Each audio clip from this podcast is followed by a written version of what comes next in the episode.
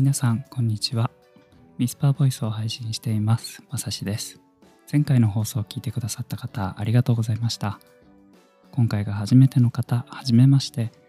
どなたもゆっくり聞いていってくださいね。この番組ウィスパーボイスはフリーランスウェブライターの僕が日々の気づきや好きなことをゆるーく話していく番組です。はい。今日はですね9月29日水曜日です。まだしばらくここは熊本なんですけれども30度ぐらいのですね日々が続いています。朝方になるとちょっと涼しいかな。でも暑い10月の後半とかには涼しくなってきますかね。はい。で最近ようやく体調もだいぶ良くなってきました。10月からはですねお仕事も再開できればと思ってます。ね。7月に手術をしてで8月の途中に群発期に入ってしまってですね気づけば3ヶ月ほどの療養期間になってしまいました。ねいろいろあったけどまた頑張るぞと思います。あとですねすみません。前回の29回ですね聞いてくださった方ありがとうございます。あの僕自身の声がですねノイズキャンセルされてしまうというですねちょっとちょっと痛い感じになってしまいました。設定を見直してちょっとチャレンジしてみています。うまくいきますようにという感じです。なんか空調の音とかですねを避けるようなハイハイパス？ハイパス？まあいいか。とかノイズリダクションとかその設定に僕の声が引っかかってしまうというですね。すみません。このボソボソ声だから引っかかってると思うんですが今回ちゃんと撮れてますようにと願うばかりですね。じゃあ今日は30回目ですね。その前にお便りを募集しております。番組の感想などはですね Whisper Voice のページからいただけますと幸いです。それぞれの配信プラットフォームのですねなんかコメント機能だったりとかもちょこちょこいただいてます。ありがとうございます。こちらからいただいても大丈夫ですのでぜひお気軽にですねコメントください。はい。では改めまして今日は30回目ですね。今回もですね前回に引き続いて iPhone の話の続きをしようと思います。Apple の発表をもとにですね iPhone 13シリーズかを機種編を検討しようと思ってですねもともと使っている iPhone 11 Pro から13もしくは13 Pro ですね。6.1インチのサイズの iPhone に変えるとどこが変わってくるのかなっていうのをブログで更新しようと思ってその記事のですね紹介をしていました。であの後ですね9月の24日金曜日ですねに iPhone13 シリーズが発売になったんですけれどもその発売には間に合わなかったものの無事に記事は1本ですね出来上がってよかったらご覧になってくださいね。でその内容も見ながら今日はお話していこうと思います。であと24日に僕もですね iPhone 13 Pro の方の256ギガのシルバーですねを契約しました。でその話とかも一緒にしながら内容を見ていければなと思います。はい。先ほどと重複しますが URL も載せておきますのでお時間がある方はそちらも見ながら聞いてくださいますと幸いです。前回からちょっと変わったところですね。あの11 Pro を使っていてどうだったかとかあとはイベントの振り返りですね。をお話ししたんですけれどもやっぱこのタイトルで見に来る方ってどこが違うのかがパッと分かりやすいことだなぁなんて思って記事の構成を文字の情報を入れた後にですねガラッと変えました。でこのページ今タイトルが最終的には iPhone 11違いな。違うわ。最終的にですねタイトルは iPhone 13スラッシュ13 Pro 発売。2年前の iPhone 11 Pro からどのぐらい変わったのだろうっていう記事にしました。で最後にこの iCatch の実際に持ってた iPhone 11 Pro のミッドナイトグリーンですね。それと iPhone 13 Pro のシルバーの写真を並べて2019年と2021年でビフォーアフターどう変わったかなっていう記事だよっていうアイキャッチになってます。アイコン選ぶのとか楽しかったな。はい。で冒頭の部分もちょっと変わったんですが大きくは変わってないです。で、目次。目次で見るところの一番上の比較っていうやつを新たに入れました。で、ここを今日は見ようかなと思います。何を書いたかっていうと、比較 iPhone 11 Pro から13、13 Pro で変わること。それぞれのこう比較表ですね。あの、Apple の公式で iPhone って選ぼうとすると、いっぱいこう iPhone 何々っていうのが並んで、そのちょっと真ん中ぐらいかな、比較するっていうページがあるんですね。で、そこを元に作っていったページになります。iPhone 11 Pro を左に置いて、13と13 Pro を右側にで表の中で iPhone 13シリーズで機能がこうアップグレードされていて iPhone 11 Pro はちょっと古いというか何ですかね前の機種のままとかちょっとサイズがちっちゃかったりとか大きかったりとかそういうところは青文字にしています。iPhone 11 Pro の機能を青文字にしています。iPhone 13シリーズでアップグレードされた機能が分かるように11 Pro の機能を青文字にしてます。ちょっとややこしいですね。で13と13 Pro って比べたら Pro の方が機能は優れているんですね。優れている。13の方がいいって感じる方はいらっしゃると思うんですがマシンスペックが高いというかですね。そういう部分は iPhone 13 Pro の機能を赤文字にしてあります。でそうやって見れるように表をちょっと工夫してみました。はい。じゃあここから見ていきましょう。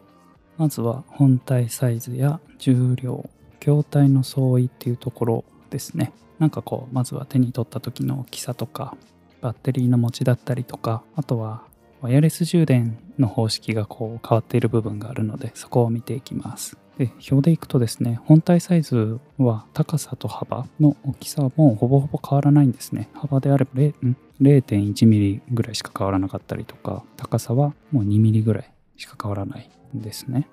なのでパッと見た感じの大きさっていうのはあまり変わらない印象です、うん、で本体の重量は11 Pro が 188g でした。これに対して13、13は 173g ちょっと軽い。で13 Pro は 203g で少し重い。ちょっとずしっとする感じですかね。っていう違いがあります。でこれって重くなった分はやっぱりバッテリーの大きさですね。に影響されてるんじゃないかなと思います。でそれでビデオ再生時間のところでもともと11 Pro は18時間だったけどそれが22時間になってるとかそういう違いはありますね。であとはワイヤレス充電の方式が11の時は Qi っていうワイヤレス充電もともとあるやつですねだったけど去年の iPhone12 の時から搭載されるようになったマグセーフですねピタッと磁石でつくようなタイプですねが使えるようになりました。でもどちらかというとあの特徴的なのは iPhone11 Pro までは側面の部分が丸みを帯びたような形状だったんですね。で、それが iPhone12 の時からなんですけど、こうフラットな平らな感じになりました。なので形はあんまりね、高さと幅は変わらないっていう話をしたんですけれども、結構こう角張ってるような感じにはなるんじゃないかなと思います。その分、画面は広く撮れたという感じかな。で、ここで iPhone 13の方が軽いよっていうのを覚えておくといいかなと思います。ね、僕はあんまりこう 203g とか言われてもあんまりピンとこないというか、あんまりですね、重いからやめとこうって考えにもあまりならなくて。なので手が疲れやすかったりする方は13の方が軽いから普段ずっと持ってるって考えると13の方が良かったりする方もいらっしゃるんじゃないかなと思います。はい。ディスプレイの違いですね。iPhone の画面について見ていきます。ディスプレイはスーパーレティナ XDR ディスプレイって言われてもあれですよね。あの、有機 EL パネル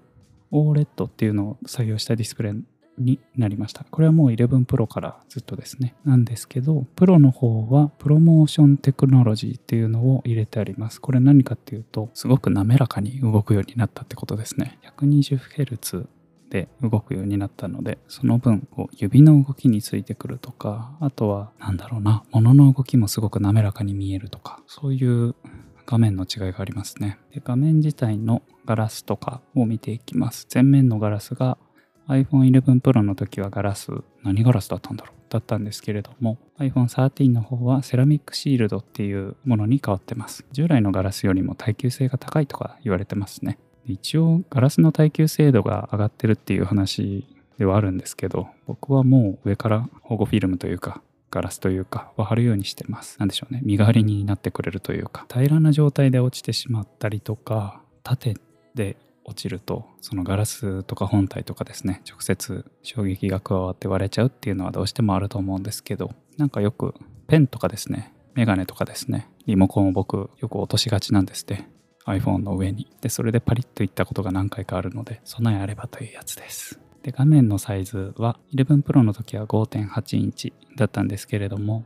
13とか13 Pro は6.1インチになりました。一つ前に本体のサイズの話をしたんですけれども、本体のサイズは変わってないけど、画面サイズ5.8インチから6.1インチって大型化できているのは、先ほどのもともとは側面が平らじゃなくて丸みを帯びていたので、その分の幅があったんですけれども、側面がフラットになったのでですね、その丸みを帯びた部分も画面の方に持っていけるんですね。持っていけるというかなので持った感じはあんまり変わらないんですけれどもいや変わるな。こういうスペック上では大きさがそんなに変わらないっていう風に見えるけど6.1インチっていう少しだけ大きな画面ですね。で見れるようになっています。では次ですね。カメラの違いです。iPhone ってレンズの数がね、増えてきたりとか、どこかに手ブレ補正がついたりとか、年々性能がこう上がっていってるんですけれども、カメラ機能がですね。じゃあ iPhone 11 Pro からどのように変わったんでしょうかっていうのを見ていってます。iPhone 11 Pro の時の基本的なものでいくと、レンズは3つ、広角、超広角、